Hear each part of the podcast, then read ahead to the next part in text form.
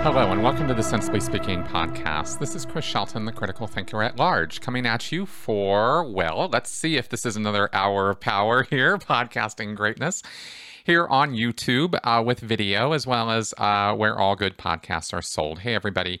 Last week in our Critical Conversations live show, I attempted, I think probably poorly, to try to communicate or talk about QAnon.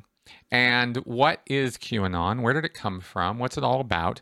Well, I gave some explanations, but it was I was kind of flying solo, and I was in the middle of taking phone calls and trying to keep up with a live show. And that's a little bit of a different animal than doing a recorded, pre-recorded here podcast. So here's my stab at it in a podcast format. And this is a complicated and multi-layered subject. I have been deep in the anonymous world for the last couple weeks. I've known about it from the very beginning, going all the way back to 2017 when the whole thing kind of started, because I'd heard rumblings about it and this and that and the other thing. And it was related in a distant way to Anonymous and to the Anonymous movement that had started against Scientology back in 2007. And those were activists or hacktivists that did good work. They were doing work against Scientology. And of course, we all like that. And that helped wake me up, wake up a bunch of people who were in Scientology.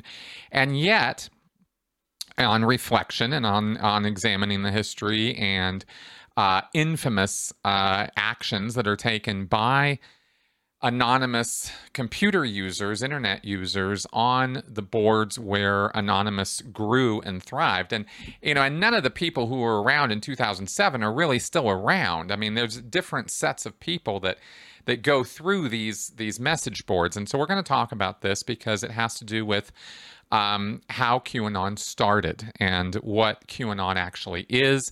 And how it even could have happened is very reliant on the origin story. The roots of it are very reliant on the darkest, dankest, most horrible parts of the internet that you and I are able to access. I'm not talking here about the dark web because that's a different thing. That's unindexed, unfindable, very difficult to locate websites or internet locations where you have to know the exact IP address or the exact location of how to get it because you'll never find those locations on Google. Google just simply doesn't pay attention to or index or make accessible dark web sites. So that's not what we're talking about today. We are talking about things that you can get to, I can get to, anyone can. And that's part of the problem. So we will start our QAnon origin story with, I've got a lot of notes here. And like I said, this is from a cult perspective, from the viewpoint of how I look at and study things, there's a lot of layers to this. There's a lot to know and many, many different ways of analyzing it. Many frames or lenses we can look at when we look at QAnon. We can look at it as a right-wing extremist group. We can look at it as a, sort of crypto-terrorist kind of activity. We can look at it as simply anonymous people on the internet practicing their freedom of speech, and we can look at it from the freedom of speech and human rights perspective. We can look at it from the cult perspective and the headspace or the mindset that people get into when they go too far down these rabbit holes and get into communities or cultures, little subcultures that develop around these little groups that exist on these rather infamous websites. So QAnon is a movement, is a collective, is a group of people who have a common idea or common belief set. Okay, that's basically what QAnon is. And we'll get into all the specifics of, or many of the base, fundamental specifics of what they believe in. But first off, that's what it is. It's a bunch of people who met or interacted on the internet, found out about this conspiracy theory and then started piling into being part of this community.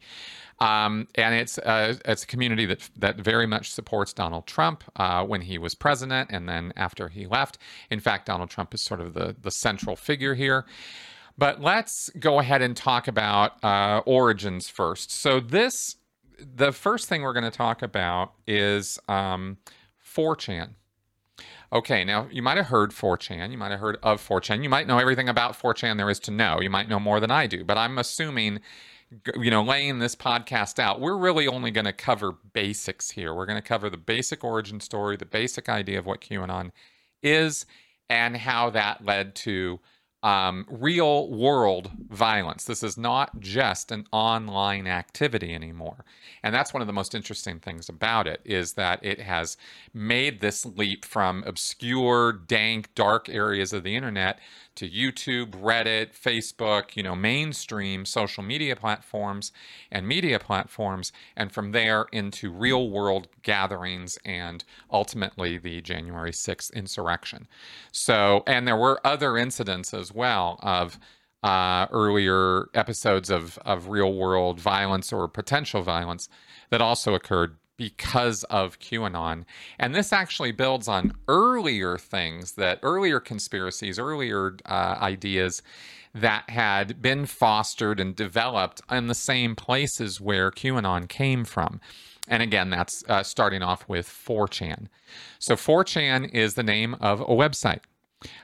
It comes from a series of websites that started with 2chan, meaning channel 2, the channel you'd have to go to in order to get to the cable access or internet, you know, whatever. It was the name of a site, 2chan, and then there was 3chan, then 4chan, and 4chan was and is an open forum, kind of a lot like Reddit. It's image messaging, or you can message, you can share images, memes, graphics with one another, as well as text messages. Everybody on 4chan is anonymous. They are not, you do not have to register with any ID, any name. Even the server guys, the moderators and the administrators and the people who run the site don't know who all the users are. You don't have to give them your personal information. So you go on there, anybody goes on there, and they can say and do whatever they want. And there's very, very, very tiny chance that you would ever be discovered or found out or doxed or, you know, unmasked in your anonymity. So, and the idea with 4chan is that it was supposed to be the wild, wild west, wide open. Anybody can say anything about anything they want. And the way it organizes is there's various boards or subgroups, similar to Reddit or even Facebook, where you have pages or groups. You have these forums or these sub threads or sub areas where people can go. I'm mixing a little bit of terminology there, but basically forums where you can go, and these are by subject matter. So you might have cute animal puppies, and you might have lizards, and you might have incorrect politics, and you might have one on concentrated on fat people and fat shaming. And not against fat shaming, but actively doing fat shaming, sharing memes, sharing pictures of fat people, making fun of them, overweight, obese people, etc. So, so you can have anything appear on these boards, and anything has appeared on 4chan. And there is a degree of moderation that occurs, and there are law enforcement that can oversee these sites and do. From time to time. And so when some kinds of material gets posted there, the webmasters or the administrators might be contacted and told in no uncertain terms, that's illegal, that needs to come down right now, at which time they will usually do exactly that because they don't want to be shut down. And that's that's kind of a threat. In the United States, we have some of the most liberal freedom of speech laws or protections anywhere in the world. And I think too much, but that's really an individual call at this point. And so a lot of these Chan sites are hosted in the United States as opposed to other countries. But there are places where, you know, things have gone hosted to other countries. Point is, it's wide open. People say anything they want. And a lot of what they have to say on these boards and in these sites is pretty disgusting, pretty gross stuff. Really offensive in many, many ways. You know, dark jokes, racism, misogyny, sexism. I mean, all the things we sort of rail against in mannered, normal, regular society, they thrive on. They live for it. They revel in their anti-establishment, anti-group, anti-society kind of free-for-all that they get to have there. And people who are in a frame of mind that they want to share their deepest, darkest, most horrible thoughts will go there and do that. And that's what those sites are about. So you get the idea from, I'm hoping you get the idea from this, that these are places where you would not want to have children, let's say. And yet children can register there very easily. There is no guarantee, there is no safety net, there is no anybody trying to make sure that the users of 4chan or 8chan or these other boards are having a safe experience, are having a in any way catered. Okay, there's none of that. No controls. There's no child controls, anything like that. Unless I said like law enforcement or something contacts these guys. The people who set up and run these things are free speech absolutists. They believe that everybody should have the right to say whatever they want, whenever they want, however they want, and damn the consequences. And this is truly where they come from. And it's a pretty bizarre headspace because it's probably the most egotistical. It's one of the most egotistical headspaces I've ever seen. It is purely driven by, you know, my freedoms, my desires, my need to communicate, my darkest, deepest, most horrible things that I could possibly say or share is my right, and how dare you have anything to say about it or try to stop me. Fair enough, but there are consequences, and there are real-world consequences that come from this. And when you allow unfettered, uncensored, uncontrolled sharing of information amongst people, well, this is our laboratory experiment for what happens. And what happens is some pretty dark stuff. Okay, so in terms of this, there's a Washington Post article here, which I thought I would share with you guys, that talks about who uses 4chan. According to the site's own statistics, the vast majority of its users are young, college-educated men with an interest in Japanese culture, video games, comics, and technology. Most live in English-speaking countries, the United States, Great Britain, Canada, and Australia, but the site also sees sizable traffic from Germany, Sweden, and France. In late 2010, a 4chan user conducted a wholly unscientific survey of other site users, which found that, amongst other things, most 4chan users don't discuss the site offline, and most users wouldn't let their kids join it. So there are, in terms of why is 4chan important, well, it's where QAnon was literally born. Okay, but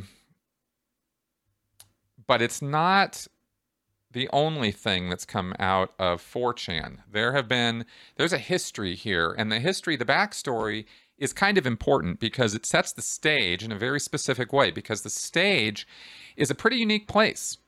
This isn't like Facebook or Reddit or places you're more familiar with. It's different. It's unfettered. It's uncensored. So anything goes. And when you allow young white men to have at it with anything goes, this is the kind of thing they produce. CelebGate, which was the leak of dozens of stolen celebrity nude photos, no longer available on 4chan, but they exist as downloadable. But all that started on 4chan, sharing pictures, private pictures, hacked from celebrity phones and celebrity computers, of private, intimate photos that they took that they did not intend for public consumption Well, they didn't care. We were going to share the hell out of this. Then there's Gamergate. Now, if you guys have ever heard, and Gamergate's a huge subject, and I'm only really skimming it here by saying, again, reading this description from the Washington Post, that Gamergate was an ongoing movement to expose quote-unquote corruption in video game journalism, which was drummed up by 4chan users. Now, again, this is a bunch of young guys really pissed at females and female gamers specifically speaking up about gender inclusion and equality in video games.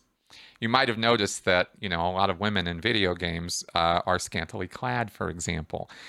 Some women objected to this, and these gamers and 4chaners decided that they needed to be taught a lesson, that these upstart females who were daring to speak up and push against the establishment norms of the male-dominated gamer industry needed to be pushed back into the kitchen and shut the fuck up. So they decided that they would cyberstalk, harass, dox, and otherwise abuse as well as they could and as heavily as they could. And they really piled on to certain women and men who tried to also ally with that.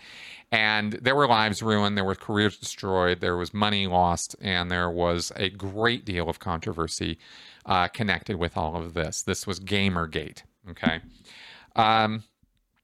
Even more despicable, if you can imagine this, because this, if you even take the mildest look into Gamergate, you're going to see the morality and the lack of a moral compass that most 4chaners seem to revel in.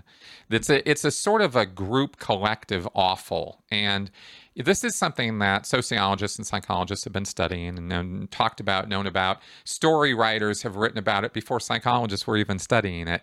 I mean, you can see old Twilight Zone episodes and you know, experiments and group activities, et cetera, that show how we can rile each other up and how an individual can enter into this situation who is not riled up and get riled up and become an awful person when they weren't necessarily before. This group influence and peer pressure and the group free-for-all of it all can be quite heady. It can be quite a intoxicating experience. And when you're in the middle of it, you think it's just this, you know, consequence-free, wonderful ride with no real, you know, nobody's really getting hurt. What's the big deal? I'm just, you know, sharing pictures. I'm just throwing memes around. But when it starts getting into the heavier duty stuff, and these cyber mobs are easily pushed into the heavier stuff, then it gets real ugly really fast, and there are real world consequences. For example, there was the cyberbullying of a girl, 11 years old, named Jessie Slaughter. That was her name.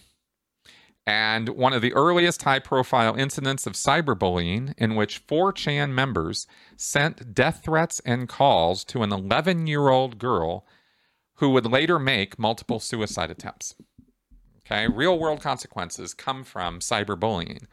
And these guys really don't care. They think it's great. They think it's wonderful. If somebody were to kill themselves as a result of the cyberbullying campaign that 4chan executed, that forum would erupt in joyous wonderment. They thought that was the greatest thing ever.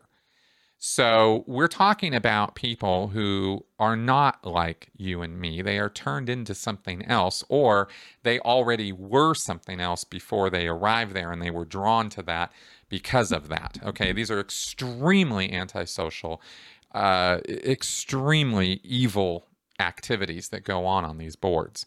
This is not just fun and games and haha, isn't this a cute meme of this fat person. This is a lot darker.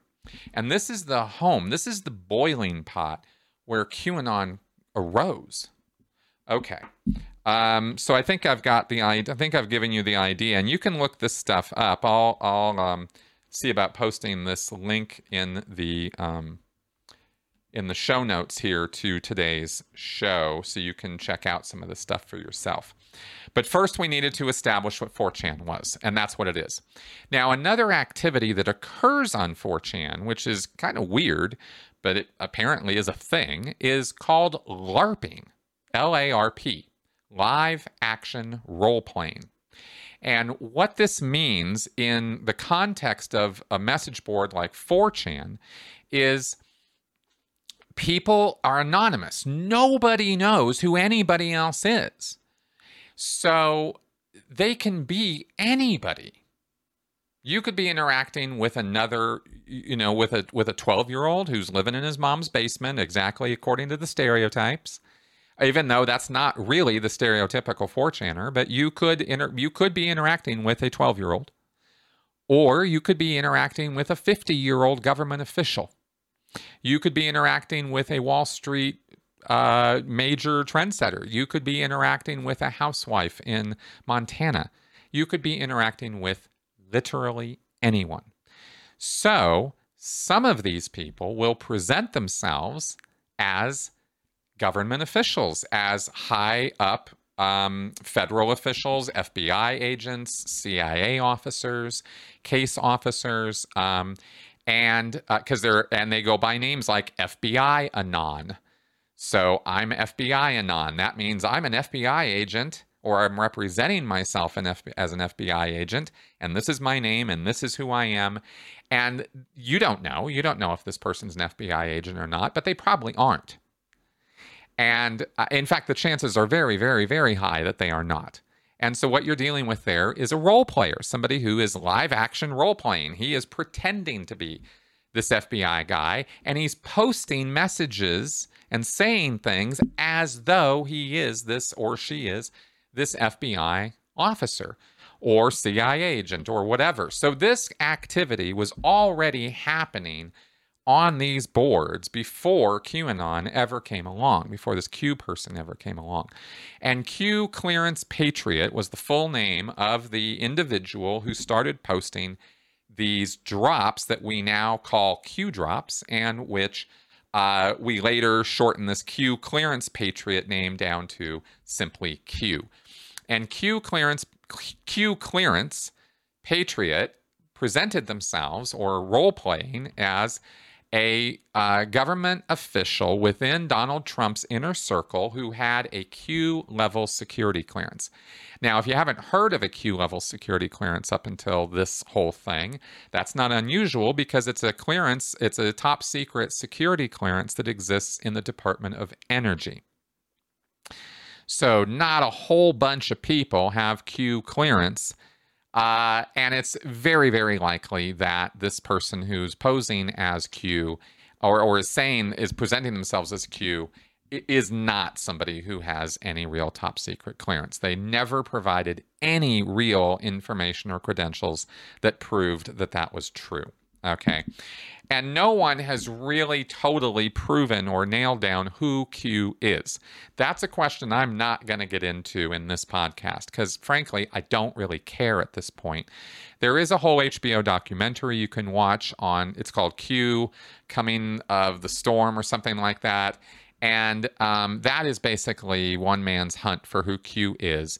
And if you want to know a lot more and actually see in graphic detail what the 4chan and these other boards are about that Q was born in, then I recommend watching that documentary because you'll get an eyeful, and you will get more than an eyeful, and then you'll get even more.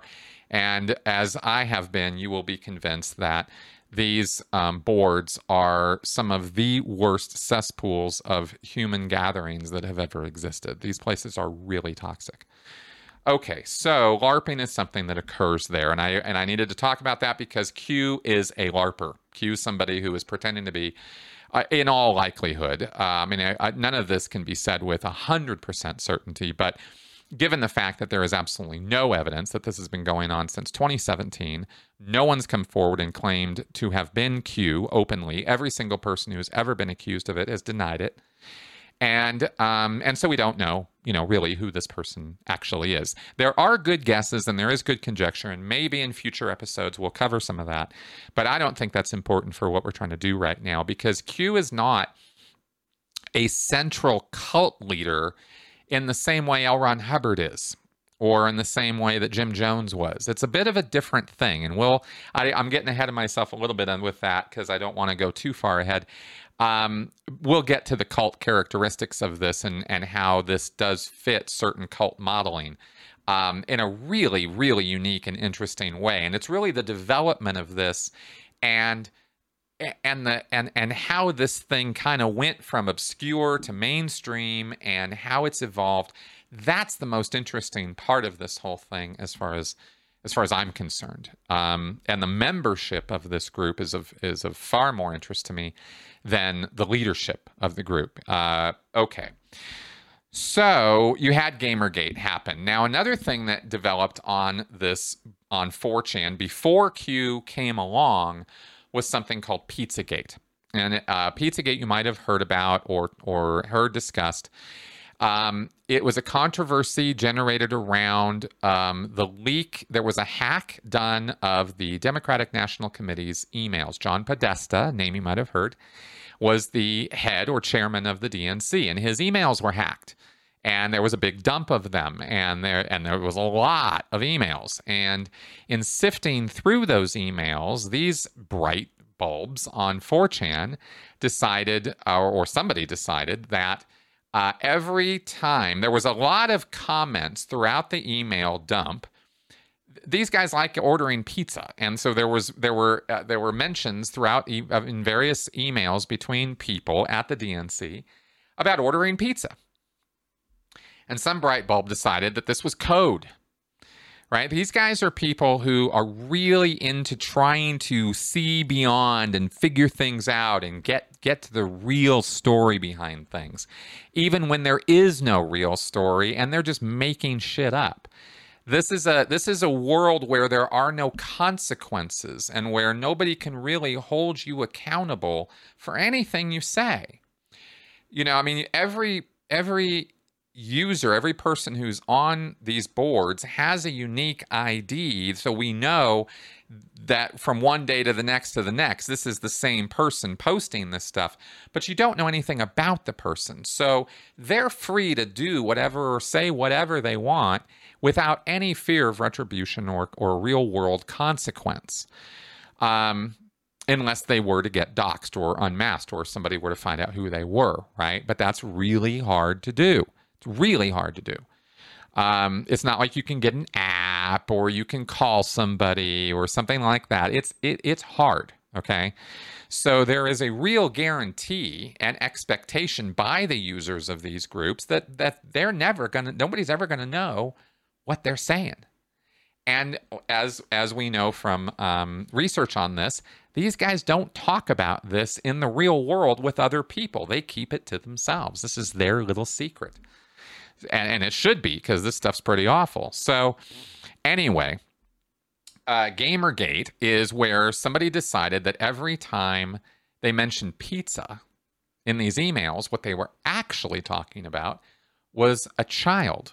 A child was being ordered by these bunch of pedophiles, see? Because the DNC is made up of a bunch of pedophiles. In fact, Hillary Clinton and Bill Clinton and all their friends and all their connections are all a bunch of pedophiles.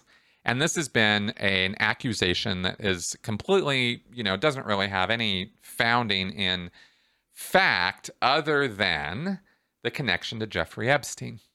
Okay, so there are connections in some of this that are drawn from real-world connections that could be something. But then, like Scientology, they'll take this one possible maybe piece of maybe evidence, say it's absolutely true, swear on any number of Bibles that it's absolutely true, and then build from that. And that's an important little sequence of events right there, because that's how QAnon happened. Is there were all these ideas about pedophiles and the deep state, this sort of shadow hidden government that really runs things. And it doesn't really matter which administration is in power. The deep state are the guys who really run things in Washington. This kind of thinking, right? It's very, very simplistic, conspiracy-minded kind of thinking. And there's all kinds of reasons why people get into that.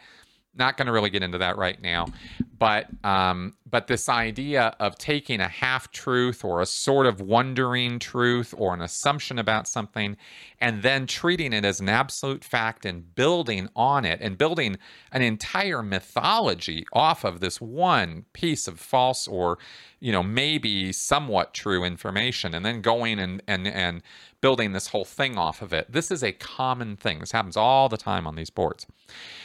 Especially in the realm of this politics and the deep state. So this idea of a deep state existed, the idea that the Clintons and others in the DNC or in the liberal left are a bunch of pedophiles and actually Satan worshipers. I mean, there's all kinds of crazy stuff that gets forwarded here and shared as though it's true. You know, some of this stuff probably starts as jokes too. But these are not a whole lot of mentally stable people. I mean, I hope we're clear on the fact that the people who are drawn into this either start off a little broken or very broken, or they get broken in the process. Because you can't be exposed to the kind of deranged nonsense that goes on these boards for any length of time and not get damaged, basically. I mean, I'm just saying that. You know, that's my opinion, but... it's pretty bad, right? And like I said, if you want to go check it out for yourself or look at some of the stuff that gets shared, we're talking about Nazi stuff. We're talking about anti-Semitic stuff. We're talking about throw them in the ovens with pictures of doing so. We're talking about child rape. We're talking about a lot of really dark stuff that gets joked about as though it's no big deal. Okay. So some of these ideas were fostering or brewing on this board before Q ever came along. And Q actually didn't just show up one day and start being believed. Q was just another anonymous poster, just Q clearance patriot. Okay, Q, here's this guy, right? Just like FBI Anon and CIA Anon, you know, LARPing on the boards as though they're some government official and making, you know, weird statements and message drops to try to entice other people or get them to figure out what they're saying or something like that. So in I think it's October 2017 is when Q famously drops the first of what ended up being something on the order of 5,000 Q drops, Q messages on 4chan. And that activity continued. Those 5,000 posts were between October of 2017 and December 2019. Q hasn't posted anything since December 2019 after Trump lost and left office. So we haven't heard, you know, so Q's kind of disappeared. Now, just so you know, but the QAnon movement has continued, and it's fractured, it's factioned, it's split, it's that, this, that, the other problem. I mean, there's a ton of stuff going on there. It's not just some simplistic, monolithic activity. It's not that simple, because what we're dealing with here is an online community that in some ways has translated into the real world, but it's also stayed online in a number of ways. So it's complicated. There's a lot of layers to this, right? Okay, so I got a lot of notes here, and I'm just kind of skimming through because I don't want to just read to you guys the whole time. Okay, now Q started on 4chan, and after a certain period of time, and I don't have all the dates, I don't have the whole timeline worked out here, but after a certain period of time, 4chan started moderating or messing with Q's posts, and Q didn't like that, and moved to 8chan. Now, 8chan was started by a guy named Fred, and he's in the documentary, and you can see him. He has actually, since starting 8chan, he kind of created it as an alternative to 4chan because 4chan was getting too controlled, too moderated. Everything I've described to you was going on 4chan, and these guys thought that's not enough. I want to be able to say anything I want. So this guy, Fred, started 8chan, and 8chan became the place where Q moved to, and Q brought his followers at that point. He had developed followers, and people were now into this whole Q drop thing of taking his cryptic messages and decoding them, and we'll get to that in a second, but it went from 4chan to 8chan, okay? And then, interestingly, the guy who was, you know, after a few years, the guy who was running 8chan, who started it, sold it to a guy named Ron Watkins and continued moderating it. But after about 2 years, got really burnt out, 2 or 3 years, I guess. And he said in the documentary that, you know, he was a free speech absolutist until he saw what people were doing with it. And I believe that it was very obvious that moderating that over the period of a couple of years took an incredible psychological toll on this guy. I don't think, you know, he ever imagined what people really were going to do with unfettered free speech. So, and he saw all of it because he was moderating these boards. He was the decision point as to what stayed and what didn't. Or again, maybe they got calls, I can't remember, from law enforcement that they would have to take certain things down. But anyway, he did not seem too impressed by the whole thing. And after a certain period of time, he actually started pushing back and insisted that 8chan be shut down. And that was when it was renamed or changed over to 8kun, K-U-N. And this was done by Ron Watkins and his son, who now run and operate 8kun. So basically still the same thing. Unfettered free speech absolutism, you know, here we go. As this has been exposed, there have been times when it's gone down, when there have been issues and problems, and this has gone into the mainstream in a pretty big way. This stuff was never meant to be mainstream news. These guys were not creating these boards. The people who go to these boards were not expecting to be blown up to, you know, the big, huge mainstream media stage. But Q was a little different because Q started something on 4chan that had been kind of different and unique. Gamergate and Pizzagate had been earlier kind of similar incarnations of community gathering of awful, where a whole bunch of these guys got together at once and decided, we're going to take down these female gamers, or we're going to take out this Comet Ping Pong pizza place where they have pedophiles in the basement. Remember that guy from North Carolina who took a gun and went to Washington, D.C. and went to Comet Ping Pong? And walked in there, guns ablazing, ready to start like shooting pedophiles because he thought that they were in the basement of this Comet Ping Pong place. This is the place where the DNC had been ordering their pizzas from. In other words, you know, to this guy's twisted worldview, this is the place where they were running a child pedophilia ring, and he was going there to get some justice and free these kids. Well, imagine his surprise when he shows up in there, brandishing weapons, walking around, you know, take me to your basement. And they say, dude, we ain't got a basement. There is no basement. And everything he'd been reading was complete horseshit. And this guy went to jail. I mean, you don't get to walk into a pizza place brandishing weapons and threatening people and not have consequences. And he very quickly realized what a fool he was. And that's when it's, you know, that's one of many incidents. There was also an incident on Hoover Dam where a guy shut down traffic for a while, came out there, guns, you know, brandishing weapons, again, from this Q thing, if I remember that right. So, okay. So Q moved from 4chan to 8chan to 8kun. And by December 2019 had ceased posting altogether. But Q was the main component of 8chan and 8kun that actually really got them popularized and going, because Q was developing a following now.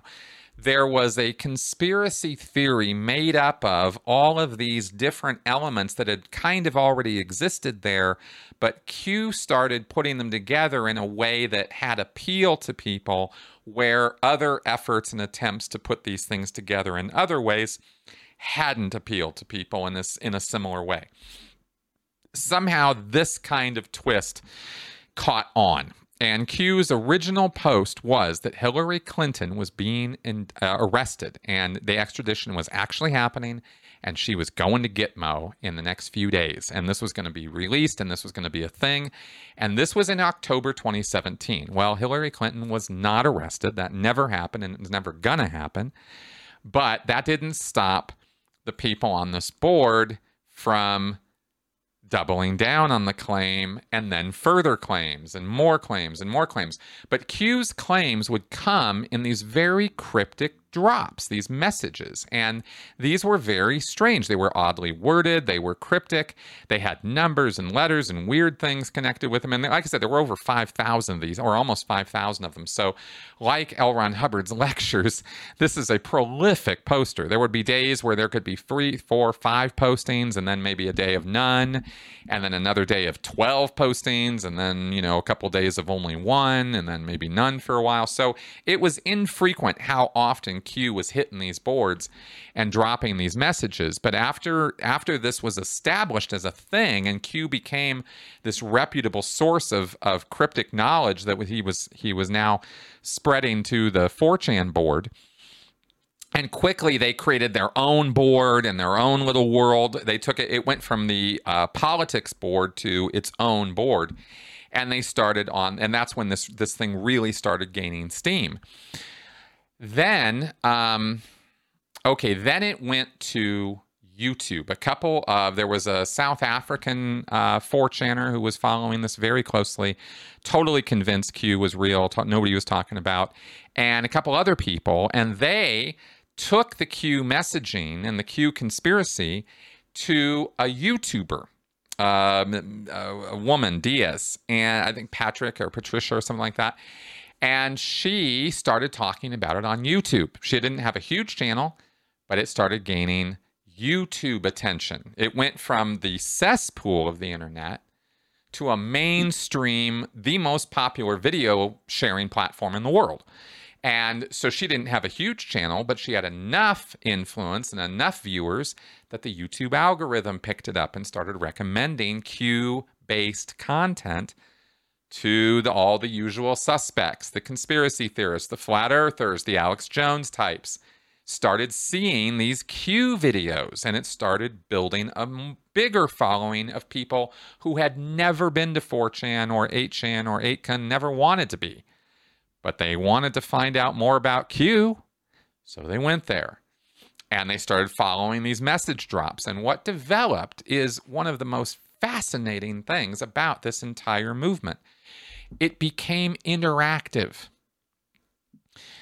And by that, I mean that with a group like Jim Jones or Scientology or Aum Shinrikyo or these other cults, you have a centralized leadership, a man or a woman or a group of people who are calling all the shots, making all the rules, laying down the mythology, laying down the truth.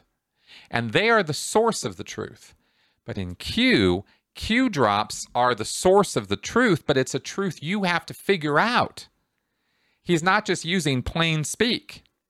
And so the Q drops would have to be translated. And so what developed is a kind of ecosystem and a hierarchy of Q followers, where some of them became what are called bakers. And this is just so weird. So what the bakers would do is they would take the Q drop as soon as it would come down, like maybe that day there was a Q drop.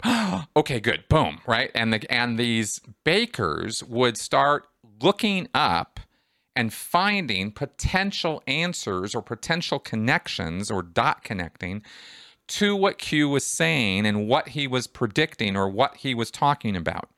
And Q was saying things like, there are no coincidences. This is not a game, but this is a game. I mean, there was a lot of psychological language manipulation going on here. It's a whole nother level of analysis of this that we're not going to get into today.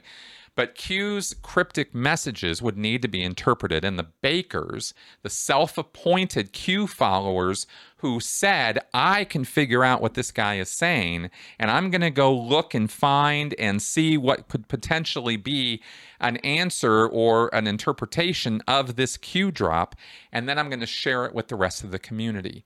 And basically, the community is the one who decides through their votes, it's not a formal process, but the bakers would drop their idea of what these crumbs meant. The Q drops would have crumbs in them, and the bakers would take the crumbs and turn it into bread, okay, is kind of the wording that they used.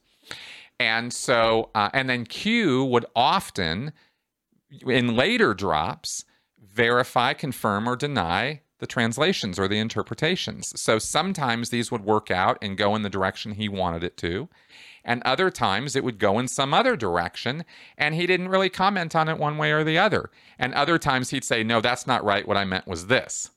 So it was, and there's, like I said, in 5,000, almost 5,000 drops, you got a lot being said. But this ecosystem that developed is interesting because it was almost religious in a way, in that you had these bakers who were really kind of acting as conduits or interpreters of the divine messaging. And the messaging was vague enough and weird and cryptic enough that it could have multiple meanings. So which one's right? Well, let's see what they all have to say, and let's kind of, through community crowdsourcing, they're kind of voting in what the next element of the mythology is going to be, or what the next predicted event is going to be, or what the next part of the conspiracy is going to be. Yeah, pretty weird. Pretty weird stuff. Now, the conspiracy theory that developed from this is, well, it's wild. And I'm just going to read you a summary of the basic fundamental of what the Q conspiracy is. This has been contributed to by, at this point, thousands of people and has gone off in lots of different directions. There is not a single unified Q conspiracy mythology that everybody agrees with. There's lots of different tangents and ideas with this, but there are certain fundamental principles of the conspiracy that are always seem to be true or aren't argued about very often, and that's basically what this breakdown or summary of this is. Okay, here we go.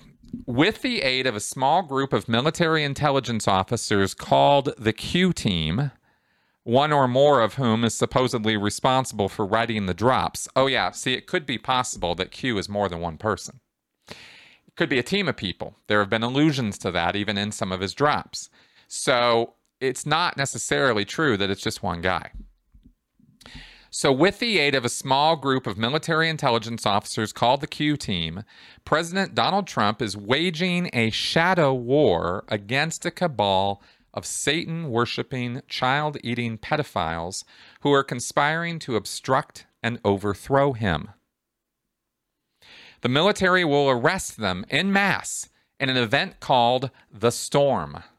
If you've heard of Q and the coming storm, or the storm is coming, that's what they're talking about.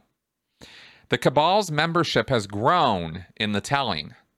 At first, it was many in our government, quote-unquote.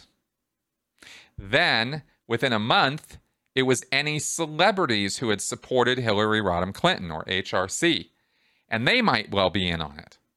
And a few months later, there were just too many people to fit into Guantanamo Bay. There were so many people who were involved in this sex ring, child-eating, Satan-worshipping cabal. And later still, 3 other detention centers were being prepped. Okay, this is the kind of thing Q would say, is detention centers are being prepped. Preparations are being made. Hillary's about to be arrested. Watch for this. Watch for this. Look at this. What do you think this means? I mean, all real-world activities were being commented on, but Q would introduce little twists and turns into it.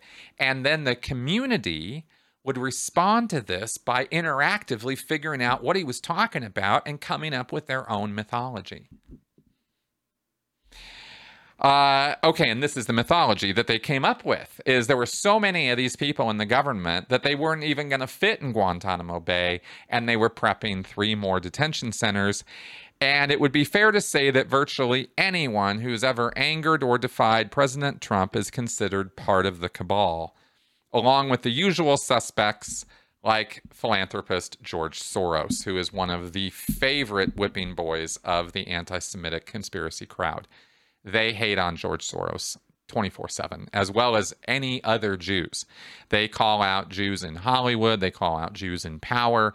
They're really no better than Louis Farrakhan when it comes to that. In fact, the rhetoric is almost exactly the same as Louis Farrakhan's rhetoric. And then, of course, You should be familiar with Farrakhan at this point. He's the guy who heads up the Nation of Islam, which is one of the most anti-Semitic hate groups I've ever encountered, and they are staunch allies of the Church of Scientology.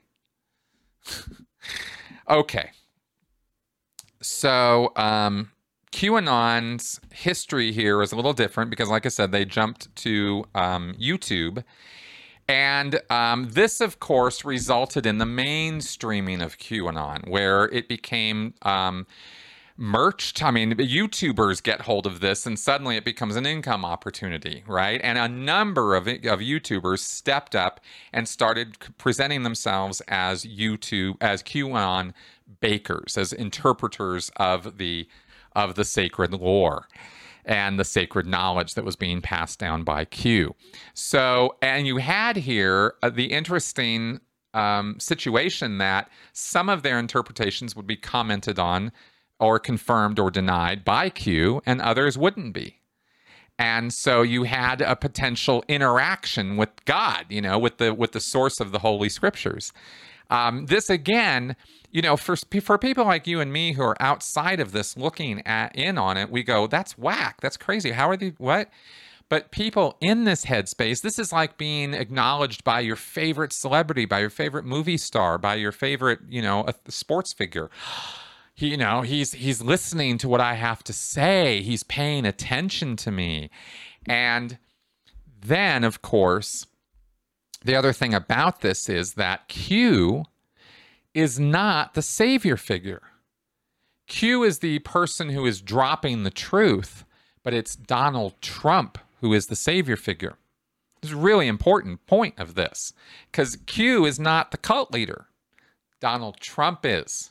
He's the one who's going to be the savior figure, and he is presented in an iconic way as this perfect specimen of humanity who is leading the charge against the cabal of Satan-worshipping pedophiles, okay? Keep in mind, this is where a lot of these, you know, really whack pictures and images and memes of Trump as Rocky and Trump as George Washington, where they take Trump's face and they superimpose it over these heroic figures. This is where this crap comes from. These people are worshiping Donald Trump as a savior figure, and they believe that he is actually going to bring about a new world order, so to speak. You know, they don't use NDO because that's conspiracy talk, but they basically have that concept. This is an apocalyptic savior belief set where there is a, you know, very, very similar to Christianity. And, you know, why would that be? Well, you've definitely got a Christian component connected up with this. And I'm not going to get, again, that's just another layer of analysis of this. It's not the driving force. It's not that everybody's a Christian and that's why they're part of QAnon. It's just another layer of QAnon, and it happens to be an analysis point of the conspiracy theory that came out of all of this, is that Donald Trump is your savior figure. And so the evangelicals were able to connect with this right away, because they'd already developed their own Donald Trump as savior figure mythology. So they were plugged right in with QAnon. You know, who else connected up with QAnon? The neo-Nazis. You know, who else connected up with QAnon? The flat earthers. Who else? The Proud Boys. The Patriots. I mean, the Oath Keepers. I mean, all these sort of neo-Nazi, white supremacist, you know, Christian nationalist groups started feeding into this conspiracy theory once it became mainstream. Not all these people were going around on the 4chan, 8chan boards. They were watching YouTube. They were on Reddit. Q actually did an AMA on Reddit and asked me anything. I think he only answered about 12 questions of any importance, but, you know, this had a growing, thriving community on Reddit, on Facebook. There were Facebook groups, Facebook pages put together to follow all of this and keep up with the Q drops. See, the Q drops and the interactive sort of role-playing aspect of this is really, really crucial to understanding why people got so sucked into it. Is I mentioned LARPing earlier as an activity that occurred on the boards, but in a way, all the QAnon followers were LARPing, because they were live action role-playing as though they were part of this movement of people who were going to actually save the world. Sound familiar? Right? And again, you can get into quite a heady, quite a, dopamine-filled headspace. You can get quite euphoric, quite high, quite sure of yourself, quite, full of yourself and your importance if you think you're on a mission to save the world. If you think what you're doing is actually exposing the dark, deep underbelly, the criminal element, the disgusting Satan-worshipping element of the people in power. Why is your life so rough? Why are the economics so bad? Why is it you have to get vaccinated? Why is it that the world seems to be going to hell? Well, it's all these child, eating, Satan-worshipping pedophiles. And Donald Trump's going to save us from all of them. And look at all this evidence, right? Because as these Q drops were interpreted and turned into bread, they would then start looking for real-world proof that what they were saying was true. And as you know, from Flat Earth, from 9/11 truthers, from any conspiracy theory, from anti-vaxxers, you can twist reality and corrupt facts and make fiction into fact just like that. It's nothing. It's easy. It's the easiest thing for the human mind to do, to drum up facts to support a belief. We do it every single day of the week. We do it every single hour of every single day we're alive. We rationalize and justify our feelings, our beliefs, our ideas. They're ours. They're special. They're unique. There are special things, and we have to protect them and hold on to them, right? Because ideas are scarce and beliefs are sacred. When you start thinking this way, then these things become really important, and they can become grossly exaggerated beyond all proportion. And that's what happens in these conspiracy headspaces, because people start getting on this into this sort of purpose-minded, mission-minded frame of mind that they're doing important work. And if you don't believe me, you're part of the problem, right? It gets in-group, out-group immediately, right? We have the sacred knowledge. We have the loaded language. We have the special truth. And I'm inviting you in to become part of it. And if you call me crazy, I know there's something wrong with you. That's the Q headspace. That's the conspiracy headspace. It's the cult headspace. And QAnon is no exception to that. But without a central leader and without Donald Trump ever actually stepping up and saying, I'm Q. See, he's taken advantage of this by using the mindset, the extremist mindset of these people to his advantage. All he cares about with them is getting their money or getting their votes or having them keep him out of trouble. That's Donald Trump's approach to all of this. So the whole QAnon thing is something that he wants to leverage to his advantage, because he wants to leverage everything to his advantage. And it just so happens that in this belief set, he's the savior figure in the same way that he's the savior figure for the Trump supporting evangelicals. So he's going to leverage that as much as he can to use that to his advantage. So we come to January 6th, right? Let's fast forward now. January 6th, 2021. This year, we had a very nice insurrection. How did that happen? Well, a bunch of these groups, a bunch of these people came together in Washington, D.C. to, stop the steal, hashtag stop the steal. We're gonna go protest, and we're going to stop this injustice of Donald Trump not being reelected. We're going to stop that. They're stealing the election. And Trump himself went out and talked to these people and said, you go up to that Congress building, you go up to that Capitol building, and you tell them what's what. And you fight for the truth, because the truth is I didn't lose this election, and they're trying to steal it from me.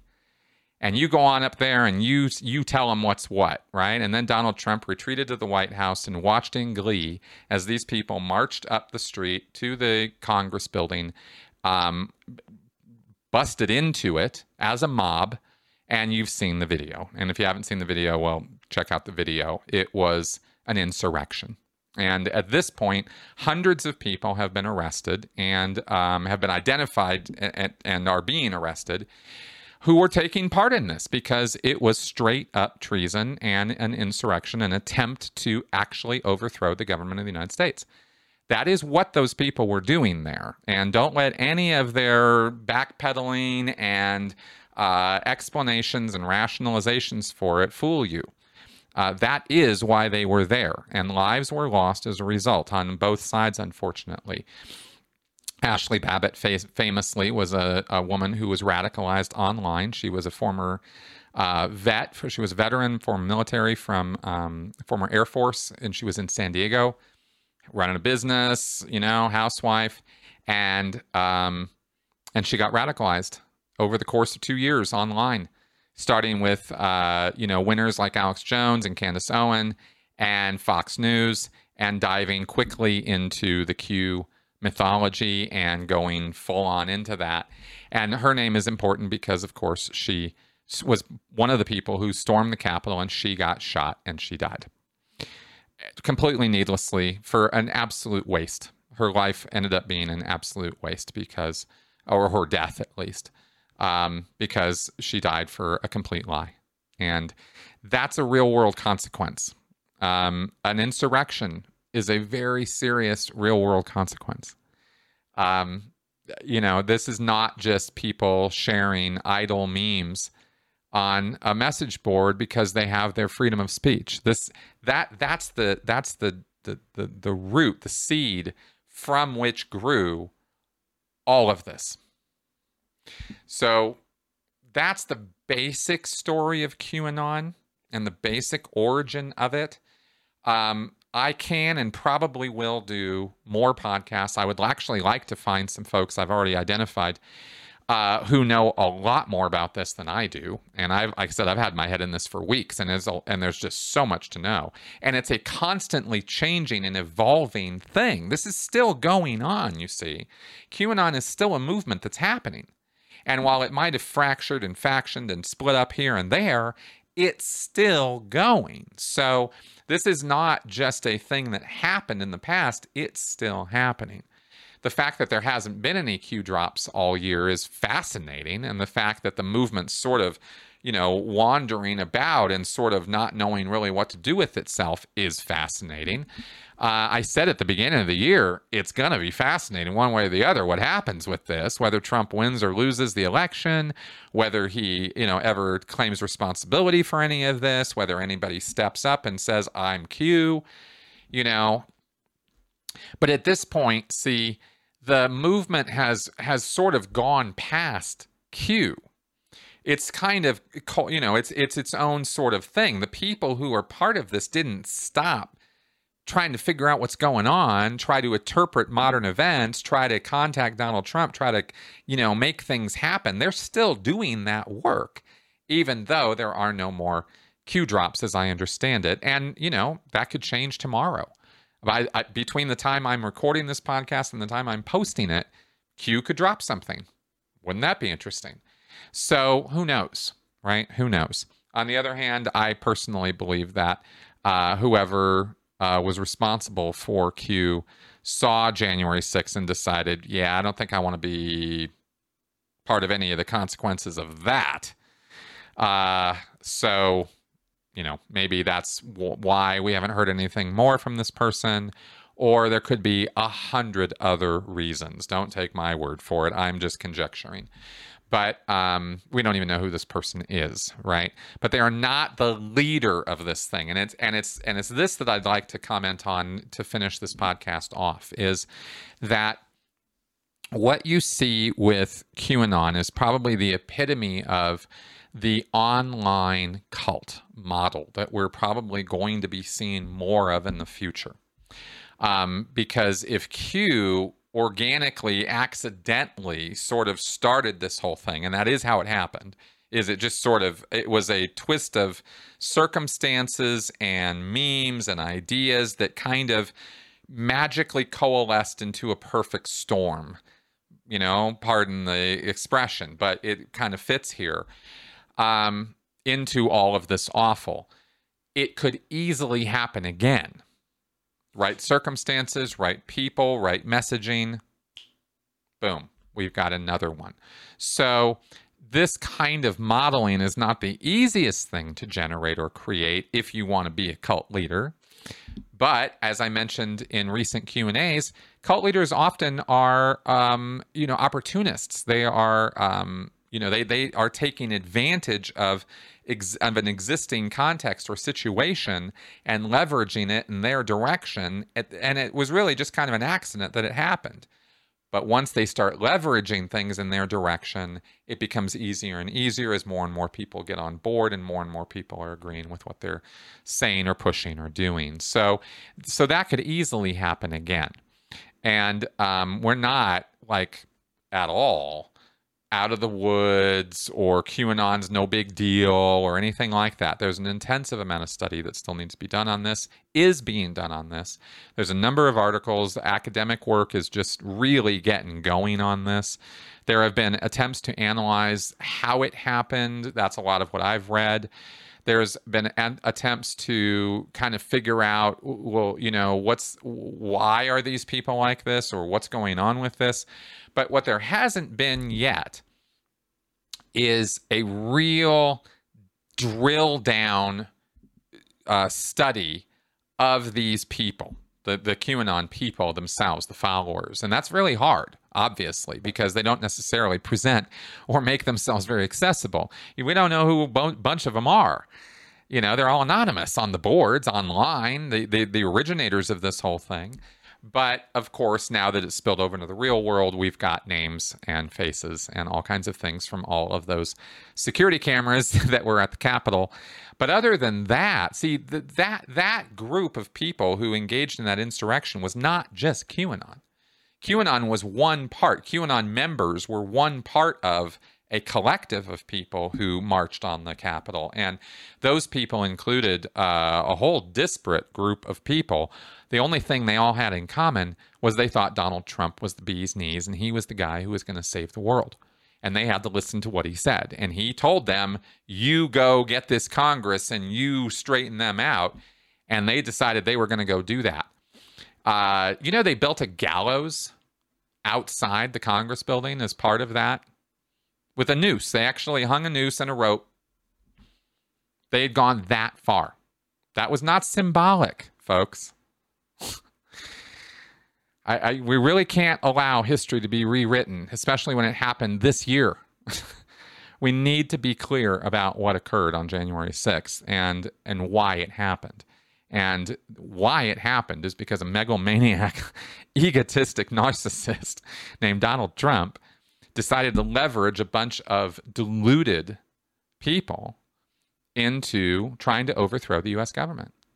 That happened. And I can't think, I only harp on this because I can't think of a more dire consequence other than, say, what Aum Shinrikyo tried to pull off when they, inserted sarin gas into the subway system in Japan and actually killed people and intended to have killed hundreds of thousands of people. They didn't want to kill just a few people. They wanted to kill everybody. That's the only. It's things like that. It's Jim Jones's Kool-Aid drill. It's it's the Waco nonsense. It's these kinds of explosive, violent situations that are the direct, not indirect, direct consequence of this kind of conspiracy-minded nonsense that goes on the internet and in real life. We can't blame the internet for this. This kind of crap was going on before the internet was connected, but the internet has accelerated it. It's basically an accelerant to this kind of extremist thinking, and it creates more extremists in a kind of a whack-a-mole way. And it's us who have to deal with it. And it was bad enough before the internet to try to do interventions and try to get people one-on-one and get them out of these situations. Now we've got hundreds of thousands, if not millions of people deep into extremist headspaces. And they are radicalized people. They are willing to do real-world violence over their delusional beliefs. So this is not just an idle academic exercise at this point. And that's why you see me talking about this with some degree of seriousness. It is serious stuff. And it's stuff we need to be paying attention to. So I think I've accomplished the purpose of my podcast here, which was basically to just sort of lay out the fundamentals of what this Q thing is about. I hope you got all this. I hope it all made sense. I hope I communicated clearly. And I would love to know, in response to this podcast, please put in the comment section here on YouTube or at sensiblyspeaking.com what you think about this and what your ideas are about it, and any other questions or things about this that you might want me to talk about, or interview other people who might even be more knowledgeable about some of this. Get them on my show and ask them about it. I want to know what you guys want to know, in other words. So don't be shy. Put that in the comments section to this video, and we will see about doing some more exploring of this topic. All right, guys, thanks very much for coming around and listening to me babble on here. And of course, I do need to say, because I really need to kind of put this plug in more often here on my podcast, you know, I really do need your support financially. It's a thing. And right now, you know, times are tight, and I get that. If every listener to this show really just put in $1 a month on my Patreon, just $1, it would make a tremendous difference to my life and my ability to do the work I need to do in order to get you guys even better content. Okay.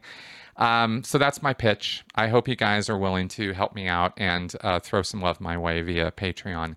Like I said, even $1 a month, not a big deal probably for you, but if enough of you guys were to do that, it would make a tremendous difference to me. All right. Thanks a lot, guys. I'll see you next week. Bye-bye.